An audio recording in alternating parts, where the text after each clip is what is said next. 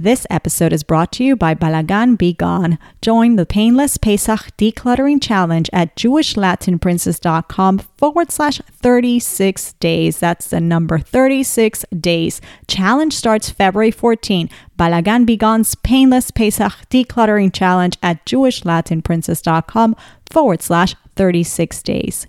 This episode is brought to you by Odeo Academy. Learn to build the career of your dreams in the fun, fulfilling, and lucrative industry of digital marketing without drowning in student loan debt, compromising your values, or working for peanuts. Learn to build your digital marketing career at odeo academy dot com forward slash J L P and claim one hundred dollars off your enrollment entering the code J L P at checkout.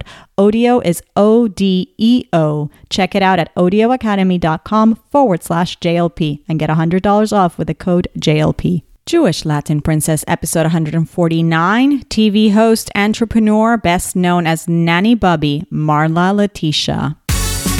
You're listening to Jewish Latin Princess Podcast by Yael. Every week, get your dose of inspiration from the world's most uniquely talented Jewish women and from Yael herself, seeking profound and practical ways to live a joyful, richer Jewish life. Welcome to Jewish Latin Princess Podcast. And now, Jewish lifestyle expert and bilingual blogger at jewish latin princess dot com, your host, Yael. Morning T V show host, nightly news anchor, full-time mom until she embarked on her own business, an unstoppable entrepreneur changing the Las Vegas advertising landscape with her mobile billboards business. Marla Letizia, now known as Nanny Bubby, has reinvented herself yet again, and she's with us on the show. You're listening to Jewish Latin Princess. I'm Yael Trush, your host. Welcome back. Who is Nanny Bubby? Well, you're going to get to know her pretty well today. From her life's choices, pivotal moments, huge business challenges, which made me wonder, why not take a break, put your feet up and watch T V? No, she's not just going to watch cooking shows. She's going to be the one doing the cooking on live T V, even though a few years ago, she couldn't get her family to eat her meals. Nanny Bubby is now on a mission to transform women's lives by bringing joy back into the kitchen, curing the young mother's dinner dreads. And we all know about that, while at the same time inspiring women her age to reinvent themselves. She's here to serve. Hang on tight, because here's Marla Letizia.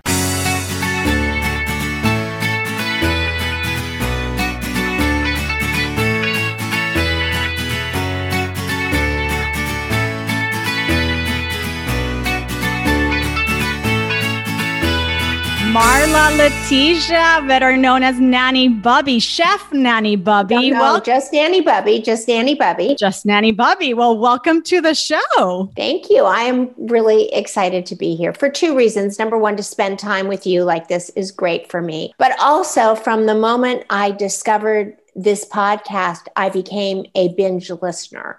And I love the information that you share and the true confidence that you have as the host is really amazing. I know you said that uh, people call you the Jewish Oprah. Mm-hmm. I was like, well, wait a minute. I think people called me that, but honestly, right?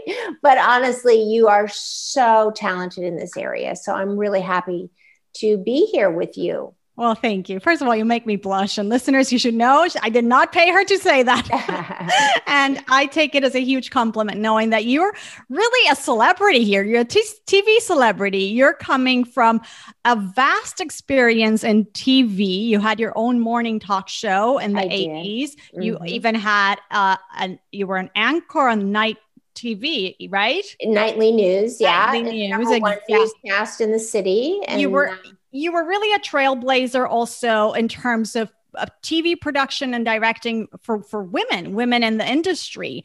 And eventually you found your own company that you scaled massively, which is a whole big story we want to get into. It's okay. it, it was a huge company in Nevada, Big Traffic, advertising in the trucking industry. I mean, yeah. Yeah. Talk about trailblazing. I don't look like a girl who would know anything about trucks. And at first I didn't, but now I know a lot. You definitely do not look like a girl who would be hanging out with trucks or trucking or anything related to that. But I do think that there is something in the story and the challenges that you overcame through the years working or and and and and scaling this company, Big Traffic, with which then I would say, unbeknownst to you at the time, led you to kind of reconcile your relationship with food or find your passion for food, and to this new business venture, which is you serving the world as Nanny Bubby in the kitchen. So why don't we start with the, the story behind Big Traffic and how that has led us to where we are today? Well, um, my husband is in the advertising business, and he was the um, campaign manager for Las Vegas's first Jewish mayor, um, Oscar Goodman, who was a big uh, criminal attorney, handled all the mobsters throughout time. He was very well known. They call him the mob mayor, but he wasn't in the mob. He just defended those guys. And during the time that my husband was running that campaign, a guy came to him with a truck, which was a mobile billboard. And he said, look, this would be great for the campaign. You could put Oscar's face, you know, on both sides of the truck. I can drive it around t- town. It will be a great like campaign billboard for Oscar Goodman. And my husband in two seconds looked at that product and said, you're hired. How much? Paid the guy, came home and told me. And I said, in my wisdom, I hate those things. They are so terrible. I get so mad about them. And Oscar is going to get so mad when he hears what you did. So this was my, you know, infinite, uh, intelligent answer to my husband. I said the same thing to him when he brought home a C D player. What? Why would we? Anyway, so I'm not really the sharpest tool in the in the shed at some point here, but um, but over the three month campaign, Yael, I watched how that mobile billboard really did a job. People were talking about it. Whenever Oscar had an appearance, the mobile billboard would be parked outside, and it drew people into the event, and and it was a great, great, great idea. Mm-hmm. So um, a year later, our daughter was getting ready to leave for college. Now I walked out, and I will tell you, it's those words walked out of my broadcast career mm-hmm. when my children were born. When my first daughter was born, there was no daycare in those days, and I could not envision myself being the kind of mother who would leave a kid every day with a nanny and uh, go to work and be a T V star and then come home to my children. My children were just, I, I couldn't see myself. My priority was them, and no um, career or being a star, if you will. And I was the highest uh, known name in the marketplace at the time. And I just quit. My, my news director said to me, do you know how many girls would kill to be here and have your job, and you want to quit? And I said, well, yep, I know there's a million girls out there that would love this job, but there's only one baby at home right now who will ever call me mother, because it was my first child, and I have to be there for her. And I left. I gave two weeks notice, but they let me go sooner. And there were a million girls that took that job, right? right. That wanted that job. And, and you probably job. left a pretty decent paycheck as well. Okay. Uh, not, not in not- the eighties. So much, believe it or not. Uh, you know, it was, it was, I mean, I guess scaled to where it was at the time, that's true. But looking back, it was pennies. It's almost a joke. But anyway. Um, and so when I did that, I made a deal with the Almighty, a very confident deal with him. Mm-hmm. And I said, I am doing what I know I'm meant to do. And when my children go off to college, I know something amazing will be there waiting for me. I have no idea what it is, but I'm never going to think about it until the day that that happens, and I will know exactly what it is. And I never thought about it again. I need to stop you there, because okay. I've never heard anybody say it like this. Usually the narrative is women give up so much, and then we struggle throughout the parenting years, and we feel like there's something that's unfulfilled, and we kind of want to go back, but we don't know how to go back. And there's like this internal struggle, and there's, there's a guilt, and there's all these emotions during those parenting years. I have never in the narrative of, you know, how women balance it all, heard anybody say, I made a decision and I knew I was going to go back to the business world. I knew I was going to get fulfilled in that area of my life, but there was a date when I was going to dedicate, and I trusted the process and never thought about it throughout. Do you realize how unique that is? Mm, not really, because I, I mean, maybe so now that you said it, yes, that is true. But at the time, it was so divinely, like it was like, you know, the sky opened, the light shone on me, and I knew, like I knew, like I knew that this was what I was meant to be, a mother. I would put everything I had into it.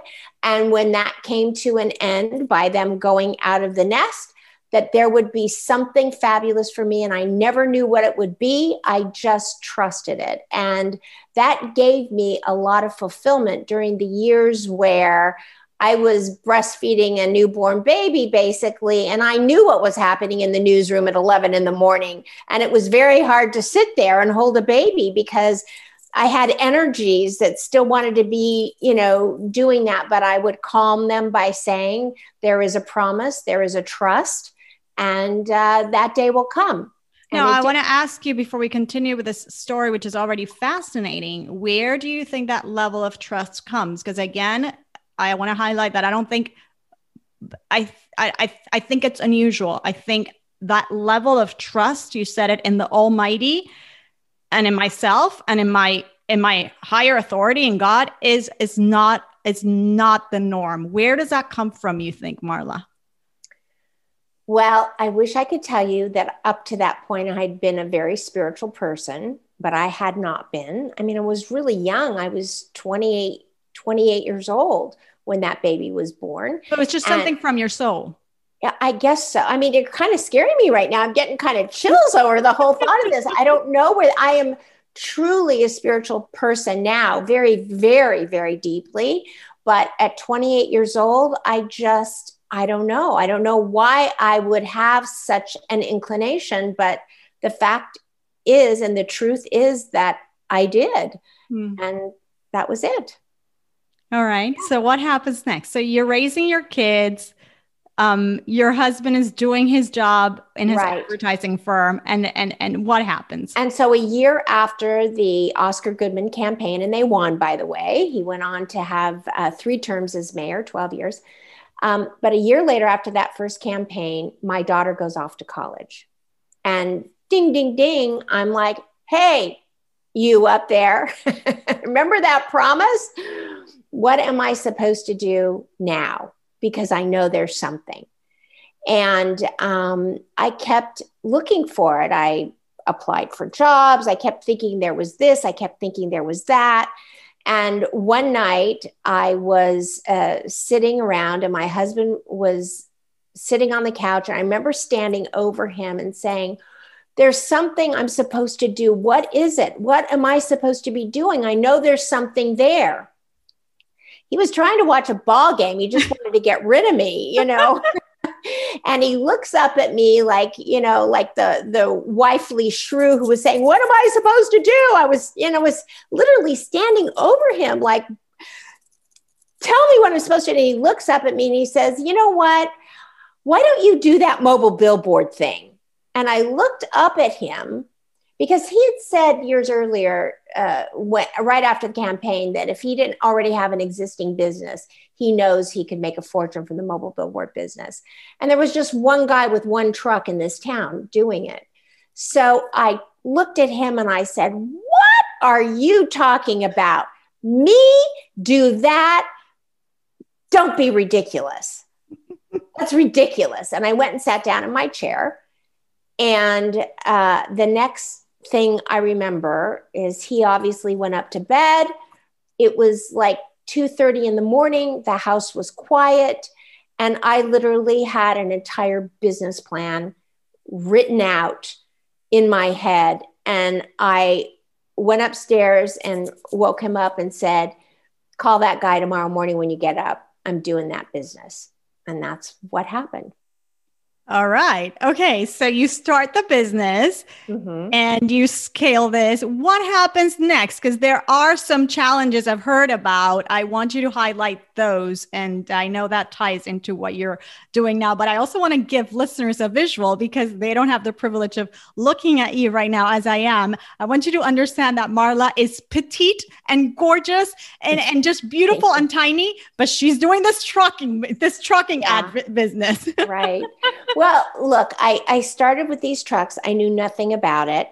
Um, the driver that was driving the one truck for the man who owned it before I did uh, came to me like I, I took over in January, and about the first week in February, there were high winds, and he and he came into the office and I said, what are you doing here? Well, first of all, I sold out the entire month of January on December twenty-eighth. So I had like ten thousand dollars of income January first for all of January. Who were uh, these clients? Who needed ad space in these trucks? So I had car dealers at first. I had restaurants. I had, um, oh my gosh, I had- um, Were you literally just cold calling these people around Nevada? Yeah, about, around Las Vegas. Yeah. And people that I know, you know, when you go into sales, first you sell to your circle of, um, what's the word I'm looking for? Influence. Of influence. And then once you expire all of that, then it's very scary to go out to the next level. And then you have to go out to the next level. And I was just um, unstoppable. I, I just kept going and going. And literally I got a hundred no's until I, for every yes that I got. So every time I got a yes, I literally had gone through a hundred no's, and I got really good about it. I would visualize myself like running through the streets of New York, asking every person I knew, did they need advertising? Did they need advertising? And at some point, once I got no, no, no, no, no, no, no, I would get to the hundredth person and I would get a yes. I felt like, you know, those Dodger blow up dolls with the sand on the bottom, they go boom, mm-hmm. and they punch it down and I'd come right back up, you know, right? Bounce back up and keep going, keep asking. Um, and so I, I, and I loved the product. I believed in the product. I knew I could make a difference in people's businesses. So I had attorneys, I had restaurants, um, but my big goal was to get to casinos, because they were using taxi tops at the time. Mm-hmm. And so I really changed the landscape of the Las Vegas Strip by using, by putting these mobile billboards onto the strip. Now, what happened is I started getting calls from, you know, I hate to say this out loud on such a podcast, but I started getting calls from strip clubs here in Las Vegas. Right. And they wanted to be up on the mobile billboard. And I wouldn't do it. And I said, no, I, you know, and this one guy said, well, you know, he would give me, honest to God, like he said, ten thousand a month. He'd give me twenty thousand. He'd give me thirty thousand. He'd give me forty thousand. He'd give me fifty thousand. I mean, he wondered how high he would go before I'd say yes, mm-hmm. but I'm, I'm too smart for that. And I, you know, there wasn't a price. There just wasn't a price. And, you know, once you say yes, also there is a joke that goes along with that, mm-hmm. which I won't put here. And I'm just not that person. So what he ended up doing, sadly, is to get back at me. He went and bought like five trucks. No. And he put strip club, his, his, actually it was girls to your rooms, escort services right. on them. And that hurt my business because the resort corridor and Cirque du Soleil and Wynn Las Vegas, they were just starting to become my clients. Mm-hmm. And they saw the value of the mobile billboard being better than the taxi tops because they could direct where the mobile billboard went, where on taxi tops, those go where the other customer wants them to go. Mm-hmm. Um, and that hurt my business. So my business took a big back step. But it, it cheapened the product. Is that what happened? Like it, their perception was right. Well, when Las Vegas uh, said to me, um, "Look, uh, there, I don't want to be on a product that escorts are on," mm-hmm. and that's how everybody saw the product. So I had to overcome. Can you imagine me? And can I tell you this really funny story? Yes. So I was president of our synagogue at this point, right? So it's the high holidays and it's, you know, I'm sitting up on the bima and I see the largest donor to this synagogue who I adore this family. And I see her getting agitated and agitated and agitated. And I'm thinking, what is going on? And I see her looking at me and leaning over and talking to her brother. Oh, and no. She says, I, I find out later, right after services, because she came up to me and told me the story. And she turns to her brother and says, look at that hypocrite, Marla Letizia, up on the bima to be thinking that she's, you know, pre- pretending like she's so pure up there, which I'm not pure, but, you know, these are the words she said. And she's running these escort service advertisements up and down the Las Vegas Strip. Well, her brother, um, who is in business, was somebody that I pitched that told me no, that we had the conversation about the escort services, but he knew that I was more angry about it than she was. And so he was there in that moment to defend me to his sister. And so afterwards she walked up to me and said, oh my, I go, what is going on, Janie? Are you okay? And she, then she tells me the story, which really still broke my heart nonetheless. I'm sure. But yeah, right. Can you imagine? Like, I'm sitting up on the bima and I'm so proud to be president of the synagogue. And then, you know, people are looking at me like, I, you know, it was a hard, it was a tough time to overcome that. But I, I did. And pretty soon, Wynn Las Vegas put Garth Brooks up. Uh, Cirque du Soleil became my client. Wow. Um, you know, all the best of the best of the best really saw that a small taxi top, which is, you know, eighteen inches by thirty-six inches, doesn't do what a mobile billboard ten feet by twenty feet did right in front of the very audience that they need to buy tickets every day. So, and but, so, yeah. Sorry, and so, yeah. So I grew that business from one truck to seventeen trucks at its height. Okay. So that's where I was, I was going to get a little bit granular on the business model. Are you renting these trucks? You're leasing no. them, or you're, inv- you're investing in these I trucks? I bought them. And then yeah. you have drivers. Yep. And payroll. The rest of your t- staff. And so what are we? And, and let me just say this about uh, Jewish Money Matters. Okay. Mm-hmm. So uh, imagine that. Uh, so the business model is not so great because Um, you have to have a large cash flow to be able to run this company. And let me tell you why, because I had to pay for the gas. I had to pay for the driver payroll, mm-hmm. all before the campaign had ended, and strip resorts pay in ninety days. Mm-hmm. So I'm fronting ninety days worth of money for, um, for this product. Well, you know, I was a very voracious collector.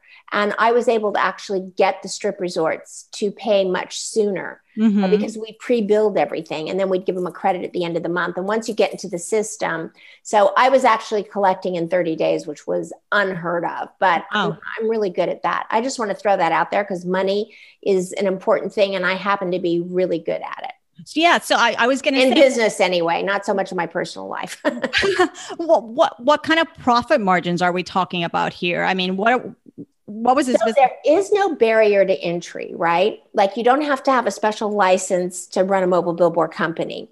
So what happened is I was the only one in, in business, but about the time I had seven trucks and about the time that the escort services hit the streets, uh, I know, what a thing to say on such a podcast. Um, I, um, uh, other people st- saw the the business being and the type of clientele that I had. So I suddenly had three, four new companies come into the uh, business. And what happened is they were selling price. So I had to lower prices. So at one point I was selling for about ninety dollars an hour when I started. And when I sold the company, it had gone down to seventeen dollars an hour. Wow. Yeah. Huge, huge.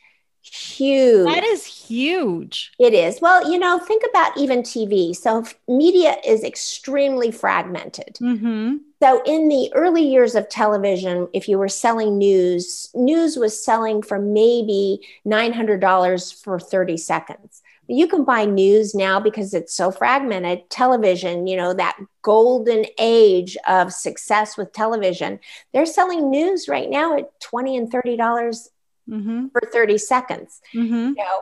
uh, so, you know, Super Bowl is still up there, two million for thirty seconds, but it's a one-time live thing. You know, you can't record it and then watch it later because you know who wins no matter where you are, right?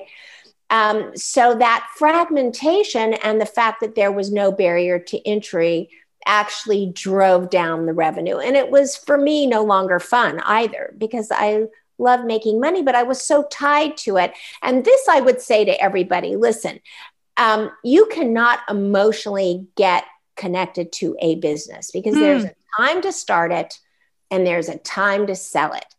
And if you don't know when, it's like buying a stock. You got to know when to buy them, when to hold them, when to sell them, right? It's like poker here in Las Vegas. Got to know when to hold them, got to know when to fold them. And um, I didn't see it. I did. I held on to it because it was my baby. Mm-hmm. It was my child when my kids went off to college. And so when so, do you wake up to the reality? It's time to let go of this.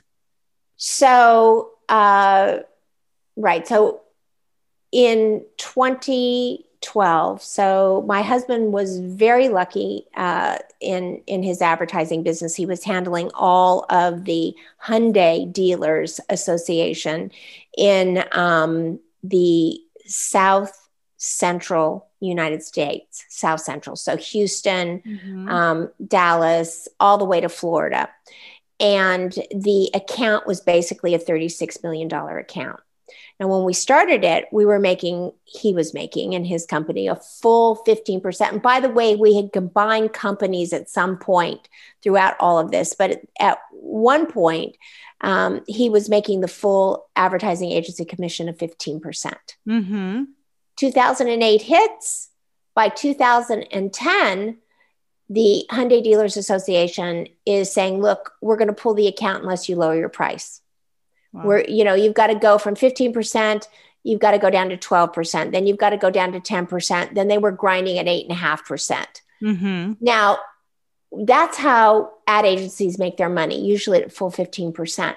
Well, here's what happened is that at thirty-six million dollars, the, at eight and a half percent, you're not making money because what happens is what we had to do to push out thirty-six spots a quarter, we still needed the human capital to get it out the door. So when we started cutting, we could not cut the personnel, which was our largest cost once yeah. we got down. So we, um, and then on top of that, it was a perfect storm, Yael. On top of that, we had a computer software meltdown in twenty eleven, uh, in twenty ten, by the way, that we didn't discover until uh, February of twenty eleven. So what happened is our financials showed us being highly profitable in all of twenty ten. So we made decisions. Stop. In February of twenty ten, we made decisions in February of twenty ten that, you know, in, in June of twenty ten, we made decisions to take that money, reinvest that money, right? right, right.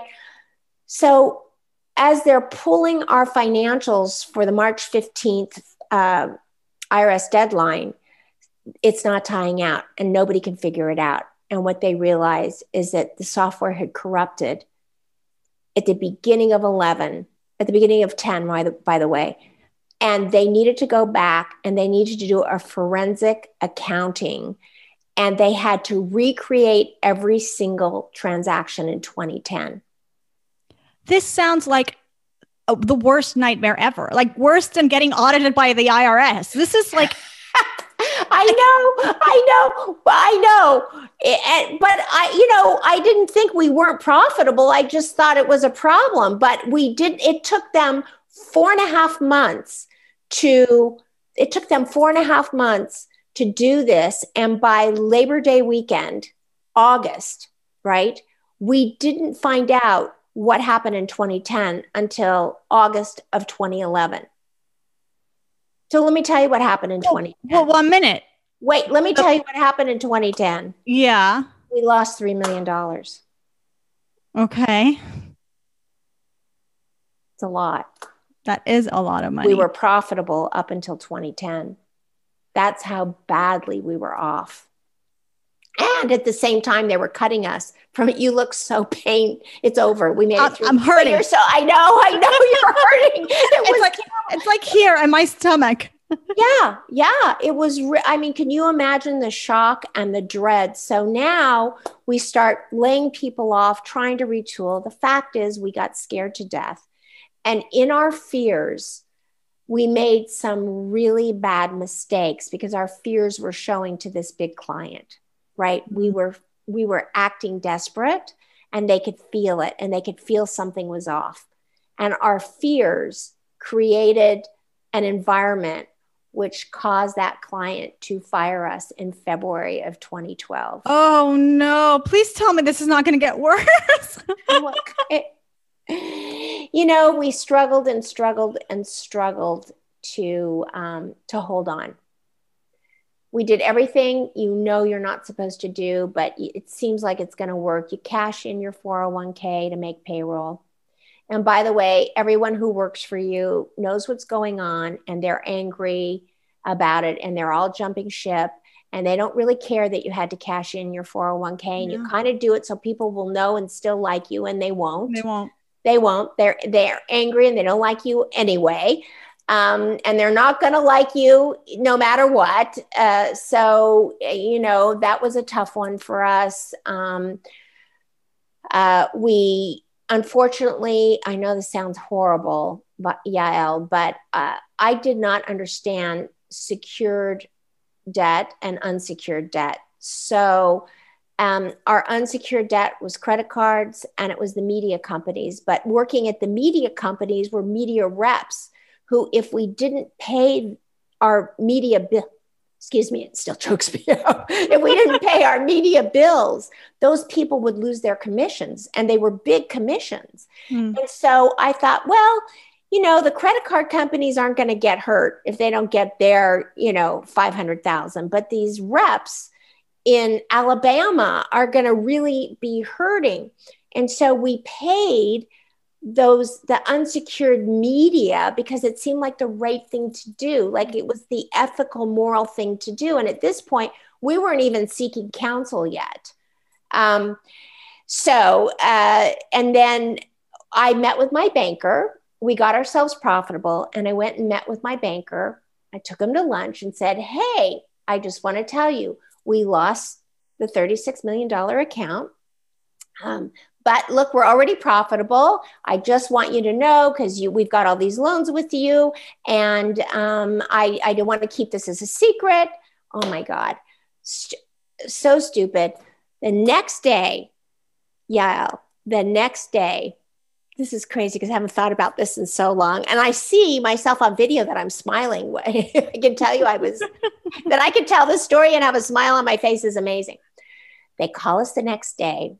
My banker's on a three-way call with this guy at the bank, mm-hmm. whose name, is, who, oh, I, not his name, but he was in the special assets department.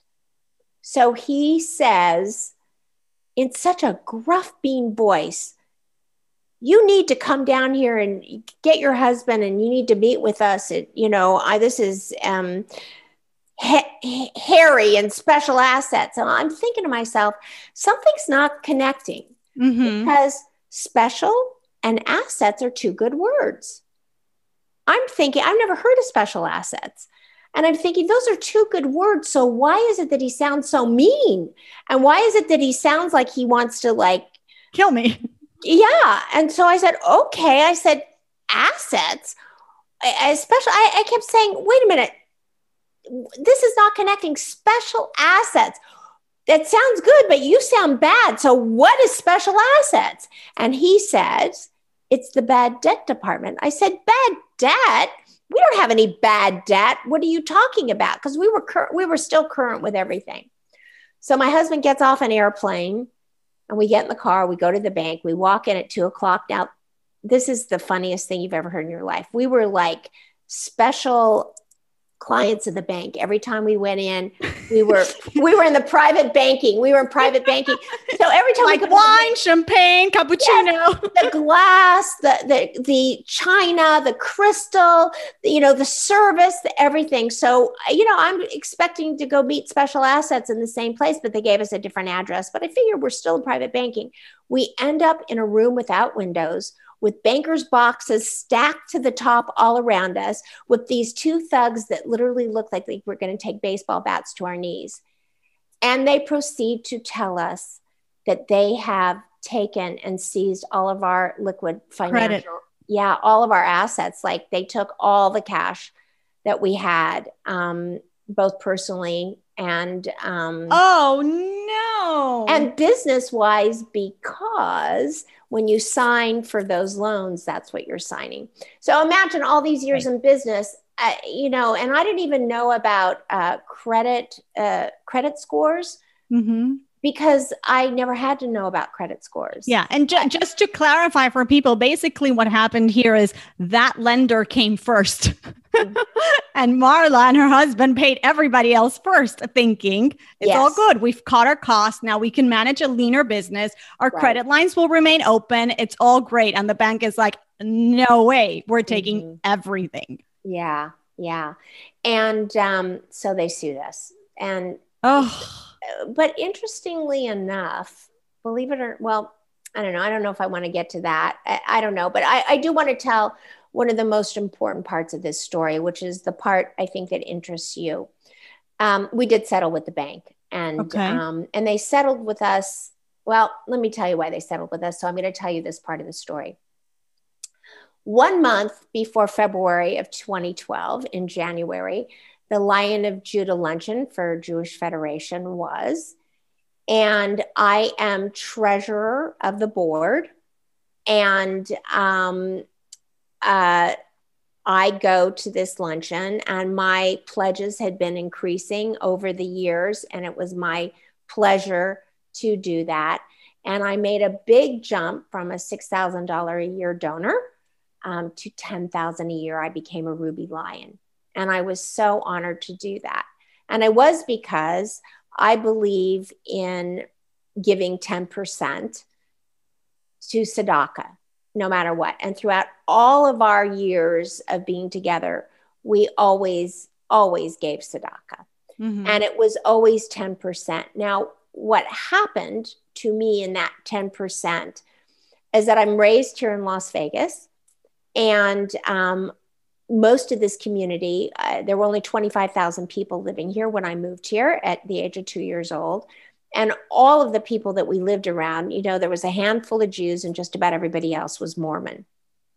And it was a very well-known thing that Mormons give ten percent to the church. Mm-hmm. I mean, it, I remember in high school, in junior high, everybody talked about it. And, and we used to kind of, in, in our own way, when we were young, make fun of the whole idea of that, because we didn't understand as, you know, young children um, that, you know, what you have to give the church ten percent. What is that all about? Right.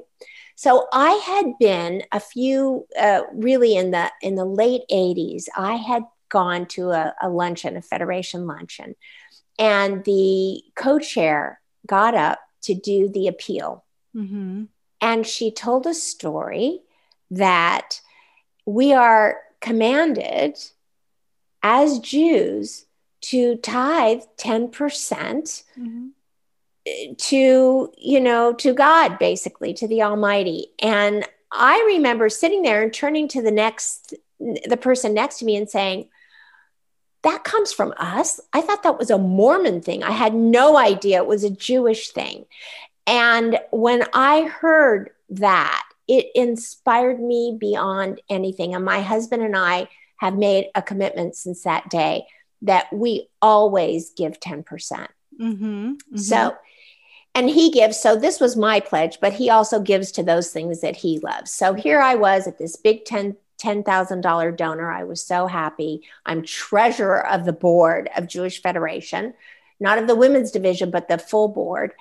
And I, I'm like, oh my God, uh, how am I ever going to pay this pledge? This is horrible. Like, I, I mean, it's not bad enough that I have to pay these bank loans, but I give money to Federation because they give money to people that are in such need.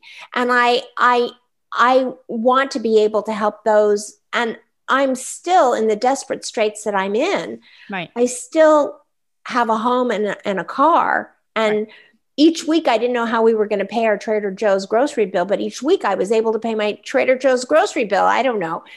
And so I asked the C E O of Federation to go out with me for lunch. And I said to him, Elliot, yeah, I tell him the story of what's going on. And I said, I cannot afford to pay this pledge as big as it is on a monthly basis right now, but we meet every week and I'm going to give you a check for twenty-five dollars every week until I can afford to give you fifty, until I can afford to give you more and more and more, because I want you to know I'm not walking away from this pledge. I just want you to know that paying it right now is difficult, but I want to show good faith. So that's what I'm going to do.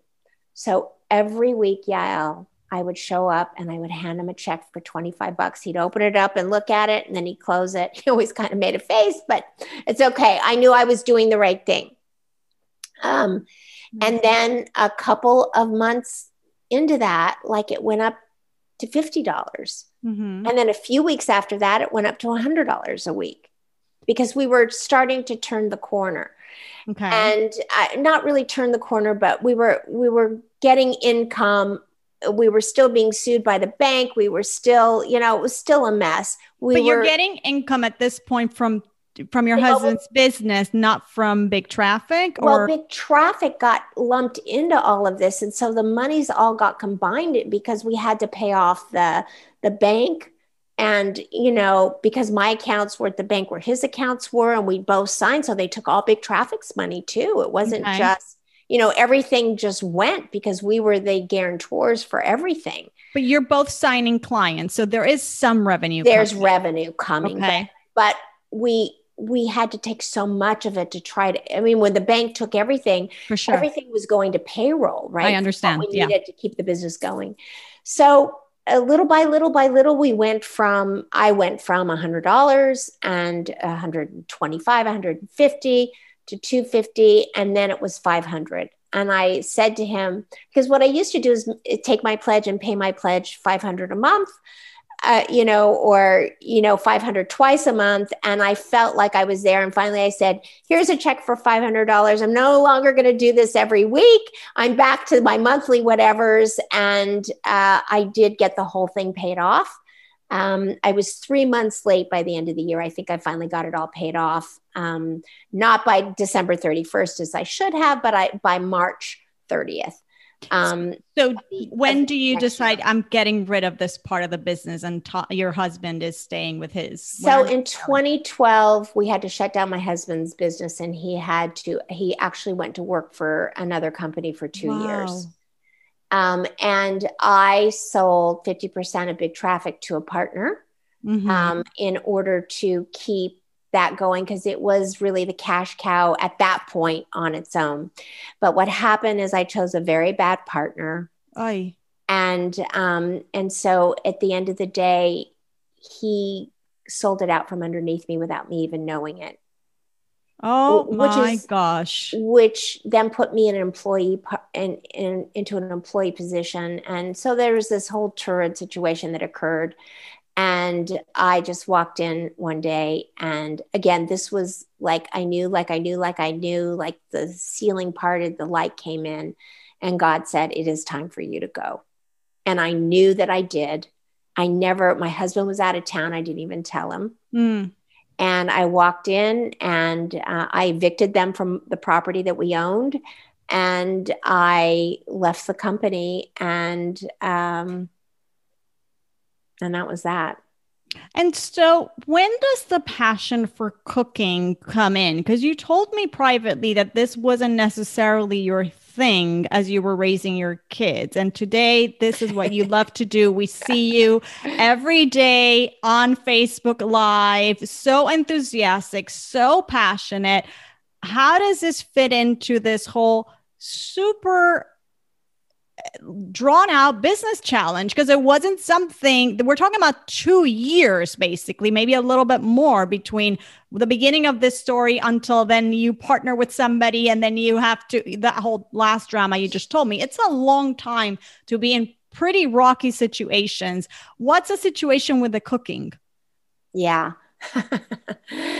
Well, um, so my kids used to cry every night when I cooked growing up, when they went off to college. And I said, oh, you're coming. And I would cook every night because I wanted them to have home cooked meals. I didn't want to go through the drive through. I, you know, I wanted to be like the picture perfect mom, but my kids would literally cry every night at how tor- horrible it was. And when they came home from college, I said, oh, what do you want me to make you for your first night home? Oh, can we go out, mom? I mean, it, it was just, you know, it was horrible. And they used to make fun of me, and their friends would come for dinner and their friends would make fun of me. And it was right. just, I know, I never had a cookbook, and I didn't know how to use a cookbook, and I didn't have resources to, like, I thought I was supposed to make up recipes in my head, and I just didn't have the resources. So, but I always liked to entertain, and I always wanted to have people around the table, and I wanted people in my home. They just didn't like to eat what I made. It was... It's the truth. But you That's, run, you run your trucking ad business. I, hey, I was I was a whiz at trucks, let me tell you. And if that generator went out, I knew exactly how to replace the generator. I could tell everybody exactly that, you know, batteries uh, do not act the same in cold weather as they do in warm weather, and you just oh, need to dump that battery. I mean, listen, you know, check those tires because when it's hot, they expand. Listen, I was definitely the mechanical whiz of the company. I, no one could believe it, but I was. Okay.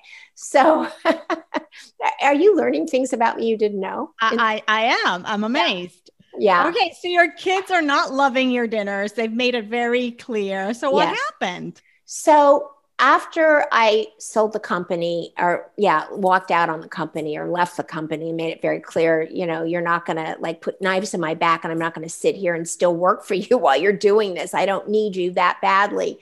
Um, I, I was, um, uh, uh, campaign chair of Federation by this point, and, um, I had an opportunity to go to Israel. And so two months after I left the company, I really, I actually went to Israel, and it was a renewal. I mean, really and truly, I don't want to get choked up here, but just being there for that during that time um, was, I was such a lost soul. Like I didn't know what my next move was. I mm. didn't know where I was going. And the pain of all of that was still very, very, very much with I, me. I can imagine. And um, it just so happened uh, that it was twenty fourteen when I went. And so we landed in Tel Aviv one hour after the Gaza war started. Mm. And um, it was so unbelievable to me.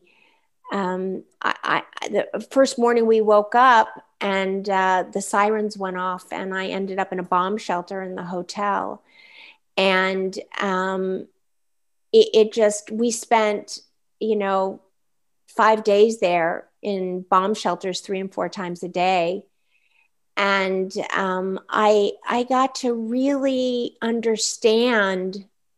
It's funny, I've never said this and acknowledged this out loud before, but in those moments, I really got to acknowledge the priorities of what life really is all about. And, you know, businesses are not things that you're supposed to be emotionally attached to. Um, and, um, and sadly on Shabbat, I was in Jerus- Jerusalem at the David um, Citadel, and I was sitting out on the balcony, eating my lunch, watching all the kids in the pool.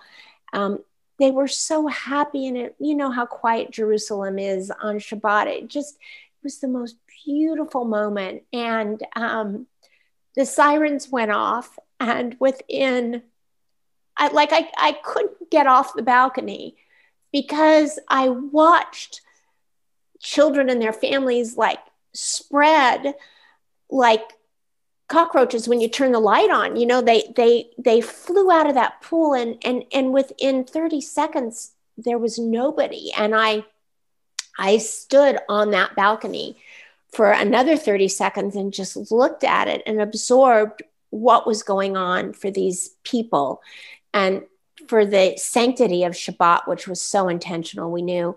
And I, I the bomb, the uh, staircase, this, the fire escape was right across from my door. So all I had to do was open the door, open my door, open that door and go in. And I knew I was safe. So I had the time. And I went down, I had to go down three flights of stairs because I was too high up. You have to go down uh, during that time. And um, uh, I sat down and started crying for the first time. Like up until then, I didn't, but the, just the, the ruination of Shabbat and all those families and the peace of all that, that, that just really shook me to my, to my core.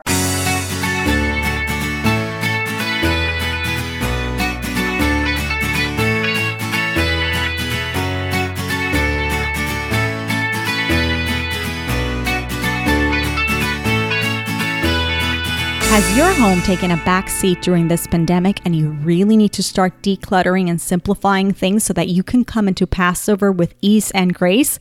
Balagan Be Gone comes to the rescue with a thirty-six day painless Pesach decluttering challenge.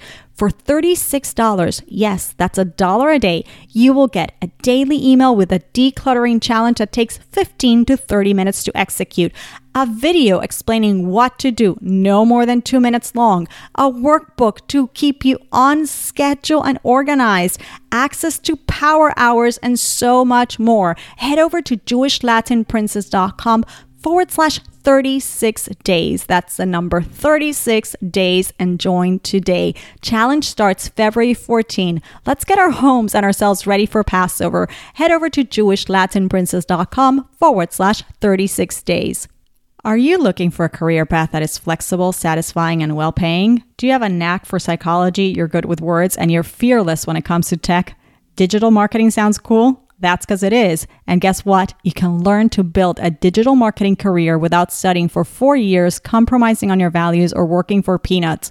Odeo Academy is the professional and comprehensive way for uber-smart, creative women to move into the fun, fulfilling, and lucrative industry of digital marketing without going to college, drowning in debt, or leaving your home. Check it out at odeo academy dot com forward slash J L P and be sure to use the code J L P at checkout to claim one hundred dollars off.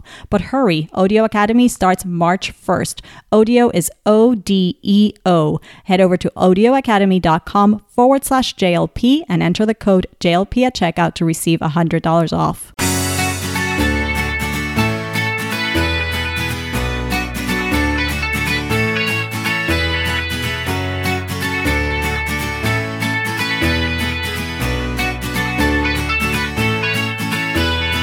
When I got back, my daughter was pregnant, and we celebrated the birth of my granddaughter on December third of that year of twenty fourteen. And it just, I was very, very, very, very close with my grandmother. Hmm. You know how I got the name Nanny Bubby? This might no. be kind of, you don't want to know? No, I want to know. know? I, I don't know, so I want to know. Okay, so my grandmother, I called Nanny, and she and I were very, very, very, very close.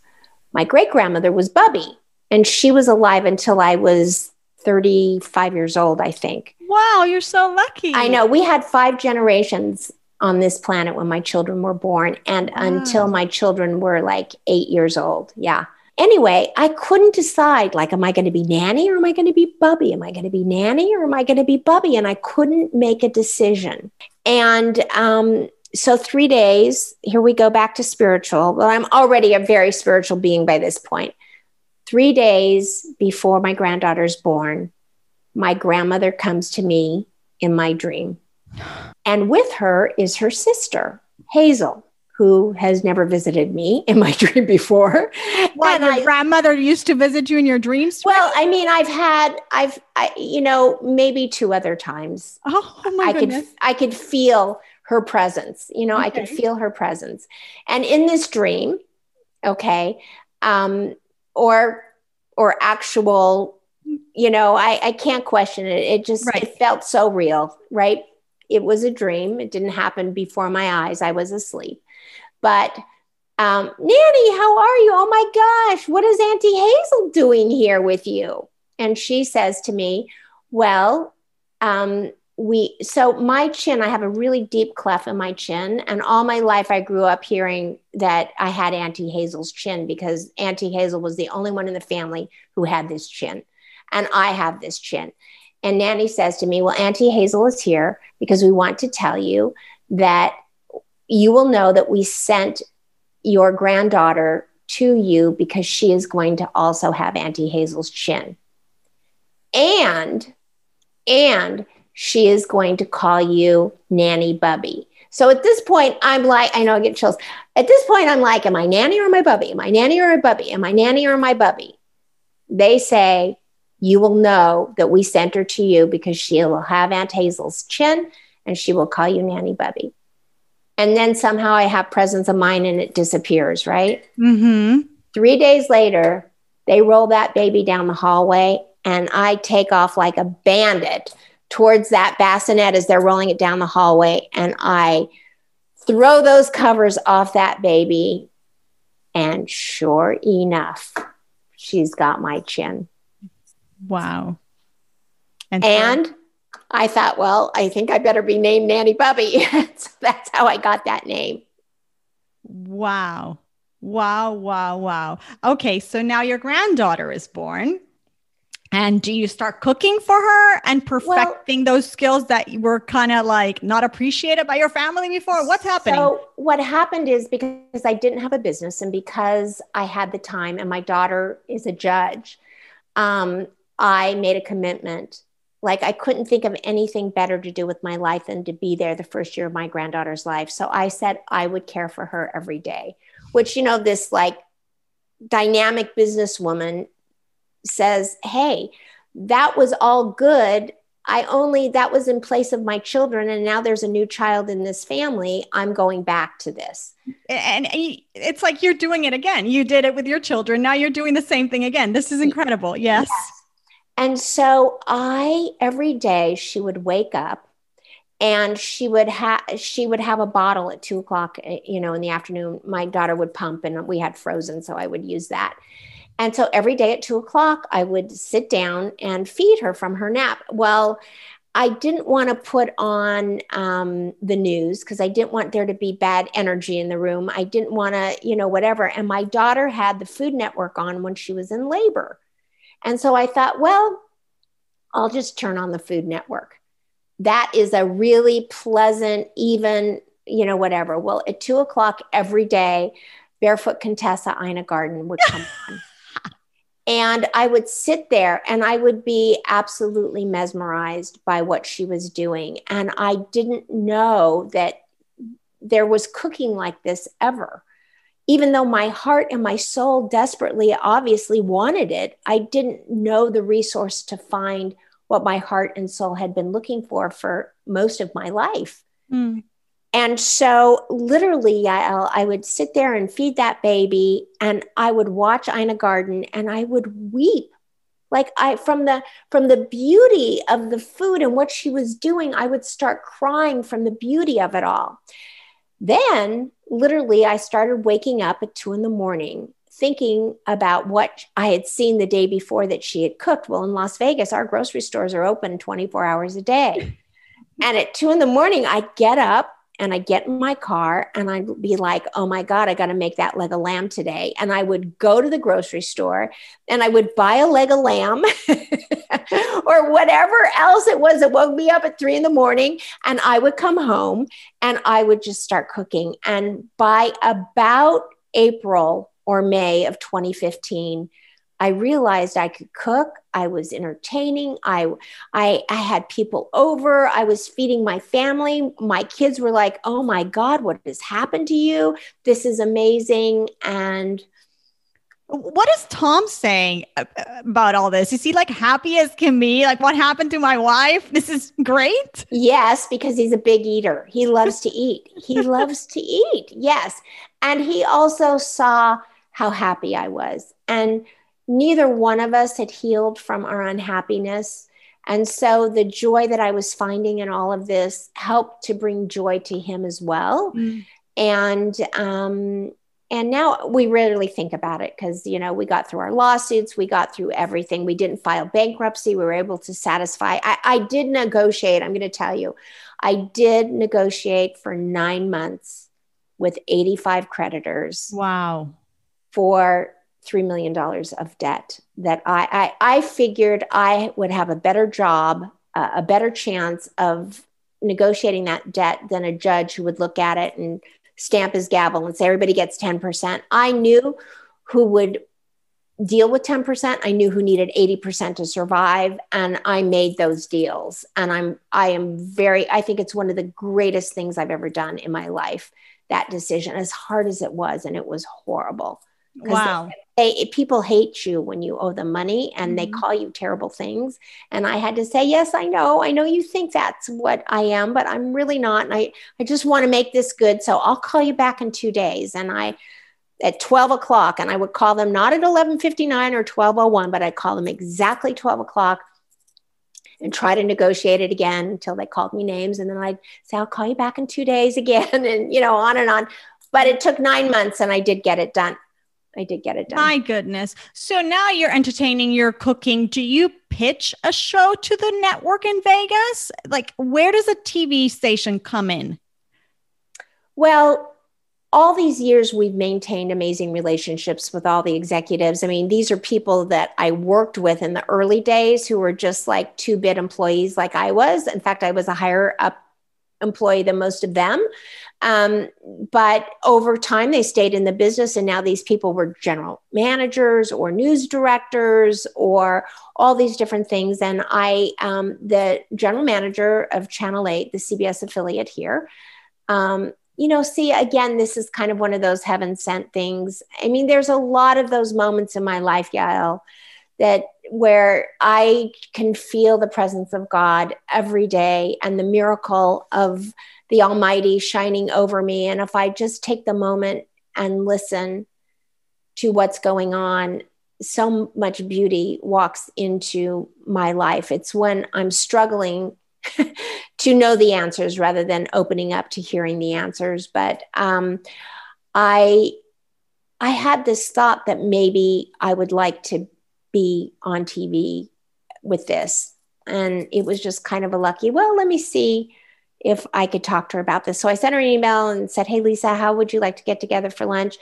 I'd love to see you. And I got a couple things I wanted to talk to you about. Well, we sat down for lunch and she was having a really bad day. And we, um, I was just open to listening to her. And I said to myself, I'm not going to ask this question. Like, I'm not going to make this lunch about me right now. And so I was ready to let it go. Mm-hmm. I, I just thought it was a stupid idea anyway. There's no way. She's no doubt she's going to say no anyway. So what do I need to go through that for? So we're sitting there, lunch ends. And she says, by the way, wasn't there something you said you wanted to talk to me about? And I said, uh, you know, stutter, stutter, stutter. I go, well, yeah, but, you know, I, I don't know if, you know, this is the right day or the right time, if I should bring it up. I mean, stuttering all over the place. She goes, no, no, what, what is it? And I, so I said, well, you know, I've got this cooking and I'd really love to be on T V. And I don't know, maybe there's a place for me. Maybe there's not. I'm not sure. And she said, I think it's a great idea. I've seen you, you know, I was doing some Instagram, not lives, because that wasn't even around back uh, three years ago. It was more um, just shooting pictures and stuff. And uh, I don't know, two weeks later, hello, I debuted. Wow. Wow. That is super, super cool. All right. So what I'm going to do now is before I ask you, um, you know, who your audience is, what you're trying to achieve now that this is, this is blossoming. Nanny Bubby is, is, is, is who you are. You're serving the world with this new skill, new, I shouldn't say new, but this, this well, newfound passion, new basically, right? Well, it's, it's a new skill for sure. Well, actually, why don't you go ahead and tell us who are the women that you're trying to serve and what are, what's, what are you trying to accomplish? Right. So, you know, it's a funny thing because I always felt, and I still do feel that the, the young woman like your age and, you know, younger with a family, if they have those dinner dreads, like I did when I was raising a family, you know, you've got to pick them up for school. You've got to go to this game. You've got to get to this, you know, after school activity. And what do you cook and how do you cook it? And, you know, how do I feed my family and not just feed them, but how do I nourish them? And so I really hold hold that avatar of that woman in my mind. Mm. And when I cook on my daily Facebook Live, I definitely am always, you know, uh, thinking of that person, that mother. Mm. But I also have found that there are a great number of people my age, and I was just turned sixty-eight yesterday. And I, which, oh my God, that almost chokes me to even say that, um, because I can't believe it. But nonetheless, my generation of women and even men who have come to the ends of their careers or had business losses, and rather than bouncing back up like that Dodger doll, they are lost and they don't know what to do. And I have found that I am a voice for those that have hit an age and they they have so much life left in them, but they feel like they're too old, or that they are too, um, that the, the world has passed them by and they don't want to get up and, and find their new passion. They don't want to be reborn into what they were made to do, mm-hmm. if you will. Mm-hmm. You know, they spent years as a banker, but maybe they're a great artist, you know? Um, and so I really feel like I have become a voice for those who still have life, um, but are afraid to reinvent themselves. And right. I want to say, you can, you can. Nobody's had a greater loss than what I have had. Um, well, I'm sure there are people, yeah. but it was a pretty big loss. And, but, you know, I found a passion and it filled me with joy. And, and with that, it is added years to my life, and I am serving people. And so I think that I've been asked to, to speak um, for a, a woman's luncheon who um, are, most of them are retired. And that's going to be the, the essence of my speaking. So I really have two, two avatars that I feel like I'm speaking to. One is the young one, the one, young mother, and helping her not have the dinner dreads. And the other is the person of my, you know, generation who I want to reinvent Inspire. themselves. Yeah. Mm-hmm. Amazing. So beautiful. So talking about women, is there somebody in your, well, you talked about your, you talked about Nanny and Bubby, but can you highlight things about, maybe it's the two of them or both, or one of them, or maybe it's your mother, I don't know, um, in your family, or in, could be Jewish history general, if you, if you will, a woman who's a Jewish woman who's inspired you, who you've learned so much from?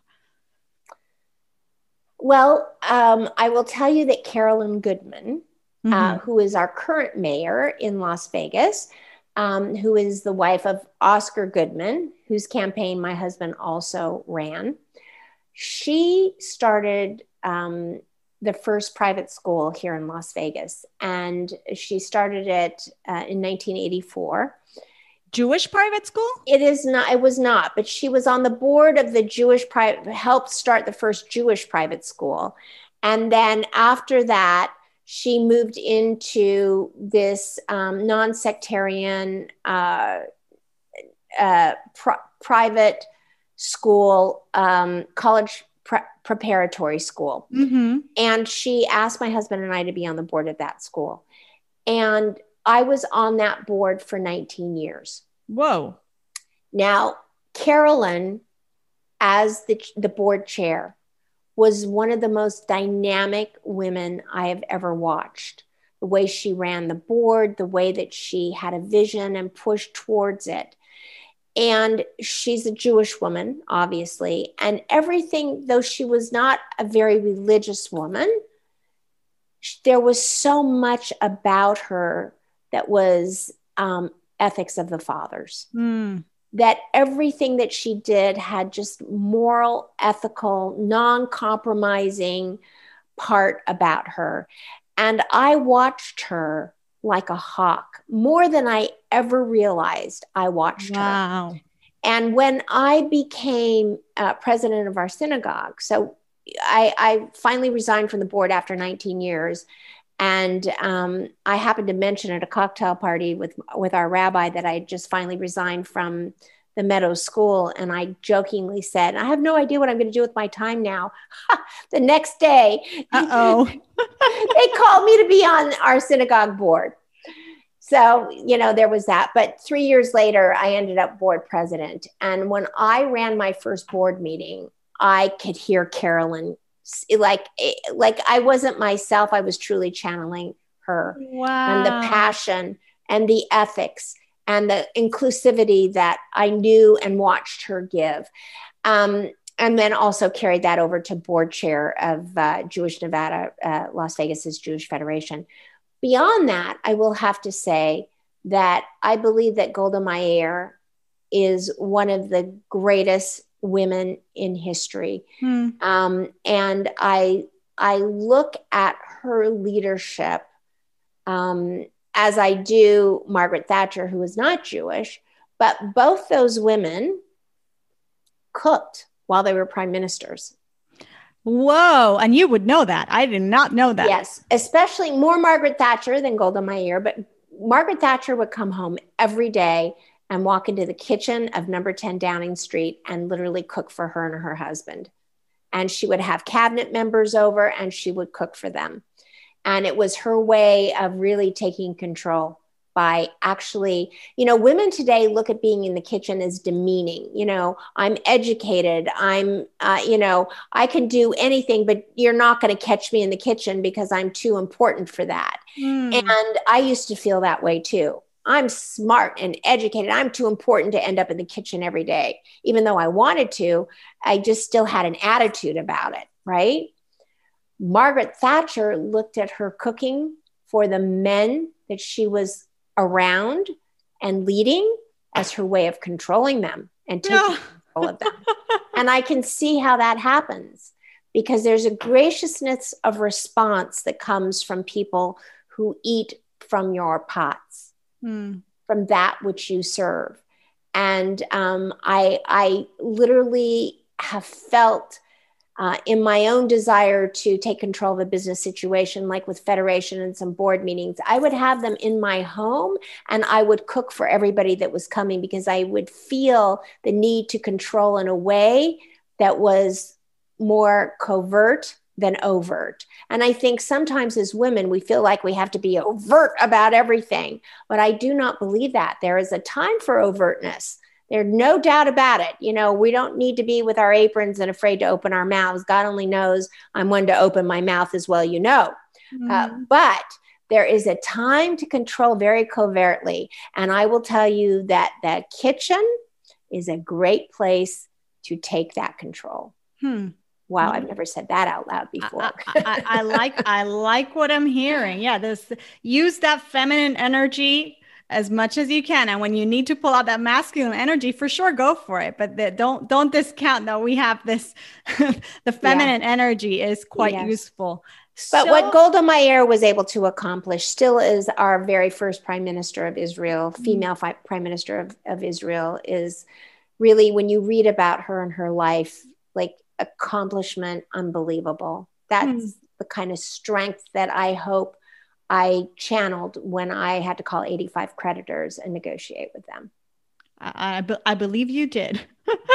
Now, let me ask you this, Marla, and we're gonna we're really short on time. I'm gonna wrap it up soon. What do the words "a joyful, richer Jewish life" mean to you? What it, what comes to mind when you hear that? Well, to start with, first of all, just hearing the words make me cry. Mm. Like I feel so touched by those words. Um, giving mm. is like the first thing. When I think of a more joyful Jewish life, I think of tzedakah. Mm. I think of doing for those and being there for those who cannot be there for themselves, you know, whether it's family members or, you know, those out in the community. Um, I'm very proud that I was able to go back to that big pledge years later and continue that um, for sure. It also means Shabbat. You know, when my granddaughter was born, um, I, there's an Orthodox rabbi here in town that I'm very close with. And he said to me, I said, I just really want to be seen as the best Jewish grandmother that I possibly can. I want my granddaughter to look back and to know that I brought that Jewishness into her life. Her father is not Jewish. And so, you know, there, there can be some disconnect there. And he said, Marla, if you do nothing else, mm. light Shabbat candles with her every Friday and make challah, if there is nothing else. And so for her first five years of life, literally when she was two years old, we started making challah together and she learned her prayers. And, you know, so for me, if nothing else, um, there's so much, listen, we're, we're so dense of a ritualistic people. Um, but when I think about it, Shabbat really is that thing. Mm, yep. And with that, why don't I coronate you with my J L P fill in the blanks, which I know you're familiar with because you said you're an avid listener. So ready for these? Yep. All right. I'm Marla Letizia, and I feel most spiritual when? When I meditate every day and oh. journal. Yes. When I meditate very, and journal. Very nice. Is there like a particular way to journaling that you're fond of, or are you just like free writing? Mine switches and changes up all the time. Like uh-huh. I, it's, it's sometimes I think, what am I doing? I don't know what I'm doing. And then other times I'm like, wow, what just came out just now? Wow. So it's my, my meditations. And it's the same with meditation. You sit there, you sit there, you sit there day after day after day. And then all of a sudden one day, like the sky parts and, you know, there's the Red Sea and there's God yelling in your ear. yeah. I, I, I'm a big fan of journaling, and the mornings that I don't do it. Um, well, I shouldn't say the morning. It's not like, it's not something I do early in the morning. I actually pray in the morning, take care of the kids. But before I sit on my desk to actually open the computer and get going, I take time with my notebook to journal. And when I don't do it, my day doesn't go as well. So, but are you journaling all the things you need to do in that day? Or are you just, no, journaling? I'm just forcing myself to just journal, and inevitably kind of like meditation. Then, then I will, I will like gravitate to turning this into a to-do list. And sometimes I just let it flow into a to-do list. And sometimes I say, no, I just, I don't need to write a to-do list now. I I already know what I need to do today. So it's very interesting. All right. I'm Mar, uh, my favorite mitzvah, or one that I connect with the most, is. Oh, wow. I have to think about that. My favorite mitzvah is serving, is serving the community. Really, it is. So that I've been able to be president of a synagogue and help it grow. We opened, I was president, we opened up our very first large campus that we now have still. And um, being board chair, chairman of the board for Jewish Federation of Las Vegas, Jewish Nevada, um, and, and drilling down and seeing where the black holes were not being served. That was The and also the greatest mitzvah in the in those uh, jobs, if you will, is also having the opportunity to give somebody an ear. You know, the person that nags mm-hmm. and complains constantly that nobody returns their call and nobody wants to listen to because it's the fifth time, mm-hmm. but nobody's giving them the answer. So they keep asking. And the greatest mitzvah for me was to take that, maybe ten of those people throughout my career of serving on those boards, listening and actually getting the answer, or explaining the answer in a way that they were contented with. Wow. Wow. Yeah. F- validating those humans, like somebody's here to hear you out. Right. Right. Giving them that, right. that space, honoring right. their presence. That's and so during that time, there was not even one person who, who wasn't grateful and then continued on and, you know, berating everyone, like everyone, I felt like I had satisfied everyone. And that was a great feeling. Hmm. My fondest, sweetest Jewish memory is Jewish summer camp. Oh, that's such a good answer. Yes. I am the Jew I am today. Listen, we moved to Las Vegas when I was two years old, divorced mother of, you know, uh, the for my father's side of the family, Orthodox Jews, nothing but rabbis. Um, and, you know, that he got divorced from my mother was ter- terrible for him. It was terrible on our side of the family. Um, my mother was a cocktail waitress. She married my stepfather. My dad, my, my real dad was killed in an airplane accident. So then my, my stepfather, uh, adopted me, and um, everybody's Jewish, but they're all secular Jews. I knew from nothing, Yael. I knew from nothing. I knew about cocktail waitresses and going to see, you know, Louis Prima and Keely Smith at a, at a dinner show and how to tip a maitre d', but I didn't know what Shabbat was. Mm. You know what I mean? And um, my parents sent me away at the age of twelve years old, which I, I screamed and cried and screamed and cried um, because they were having marital problems. And, you know, I could feel that I was being sent away, and I was very upset about it.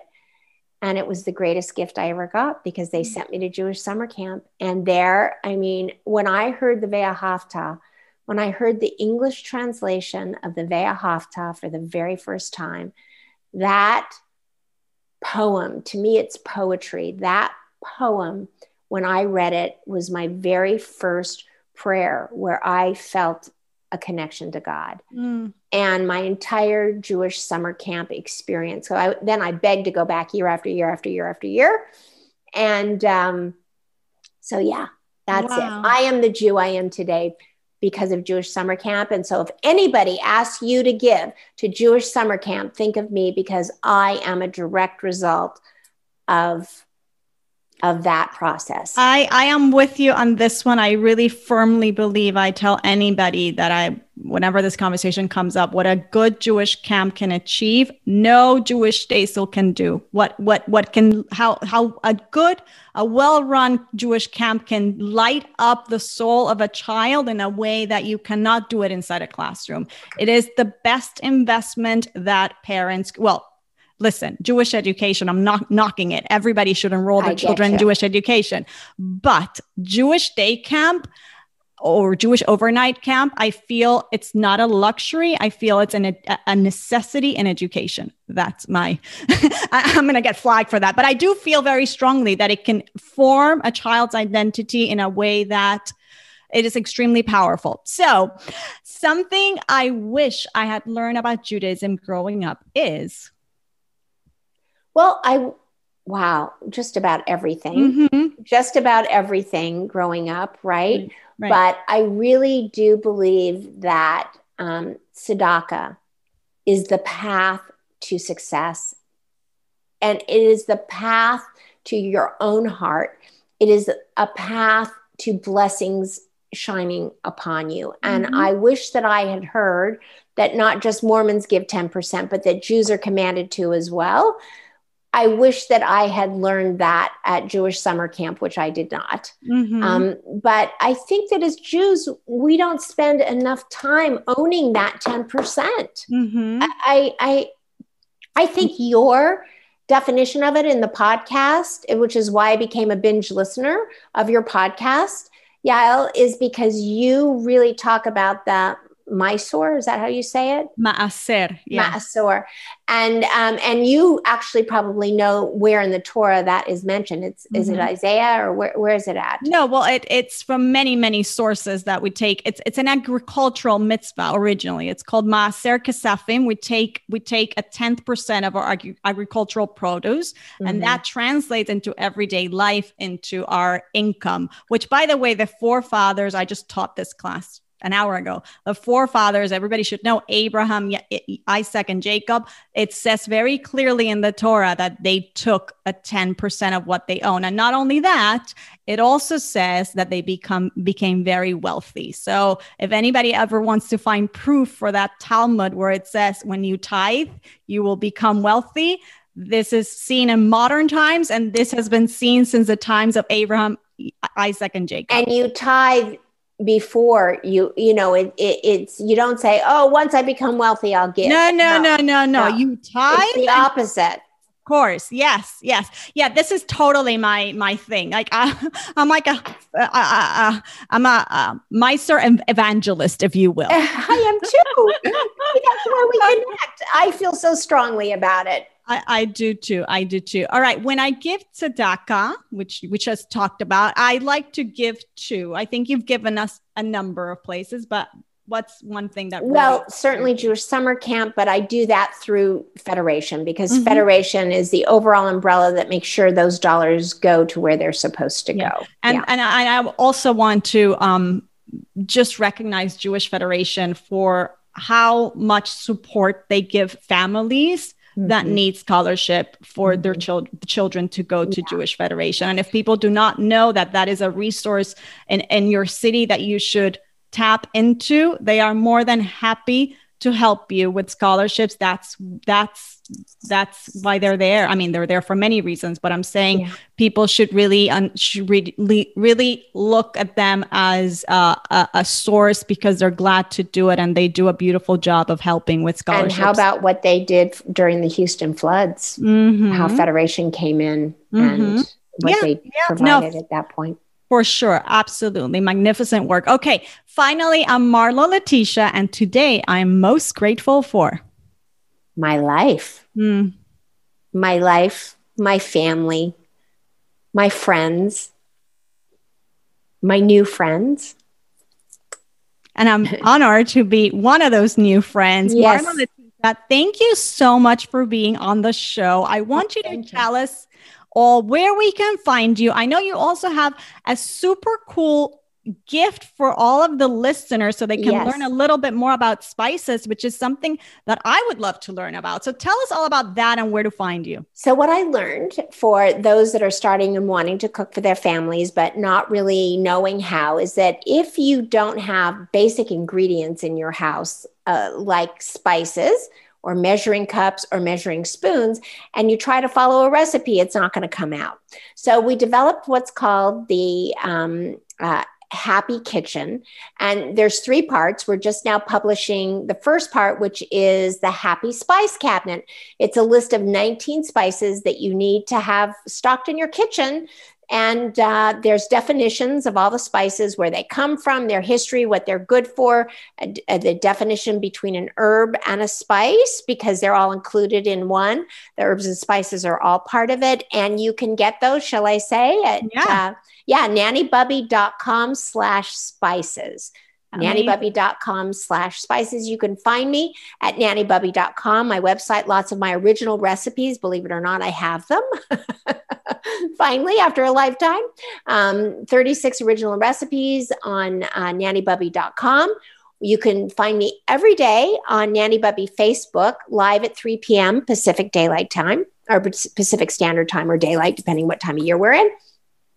Instagram, Nanny Bubby, and we have a great group called Gather with Nanny Bubby, and you can join our Facebook group, that Gather sounds, with Nanny Bubby. That sounds awesome, and we're going to be sure to follow you in all those places. Marla, thank you so much for being on the show. I so appreciate you. I appreciate your work. Much, much continued success, and I can't wait to stay in touch. You are definitely even better than what could be called a Jewish Oprah. You're amazing. Great job, Yael. Thank you so much for having me. And I take this as a huge compliment coming from you. Thanks to Marla Letizia for stopping by. You can find her at nannybubby dot com, and you can download her Happy Spice Cabinet, nineteen essential herbs and spices to make every meal special, at nannybubby.com forward slash spices. And you can catch her live on Facebook every day, sharing how to cure the dinner dreads, cooking with Nanny Bubby. Thanks everyone for being here. If you like this episode, be sure to subscribe on iTunes and leave a review and rating. It really takes two seconds and it's so helpful for the show. Um, iTunes favors um, shows which have frequent reviews. And you know what? We're about to reach our one hundred fiftieth episode, plus four years of being on iTunes, of being out there in the world. It would be amazing to get to those milestones and make it again into iTunes, um, into one of the top ten in iTunes Judaism category, which we've been done on the past. We've been on that list several times. It would be it would be amazing to be there again. So if you enjoyed this episode, go ahead and show the show some love by subscribing, leaving a review and rating. And if you think of someone who would be inspired from listening, hit that share button. Thanks again for tuning in, everyone. Have a great week. Thanks for listening to Jewish Latin Princess Podcast. If you enjoyed this episode, please subscribe on iTunes, leave a rating, and share the podcast with the Jewish women you love. To access today's show notes, ask Yael a question, or suggest a uniquely talented Jewish woman to be featured on the show, visit jewish latin princess dot com.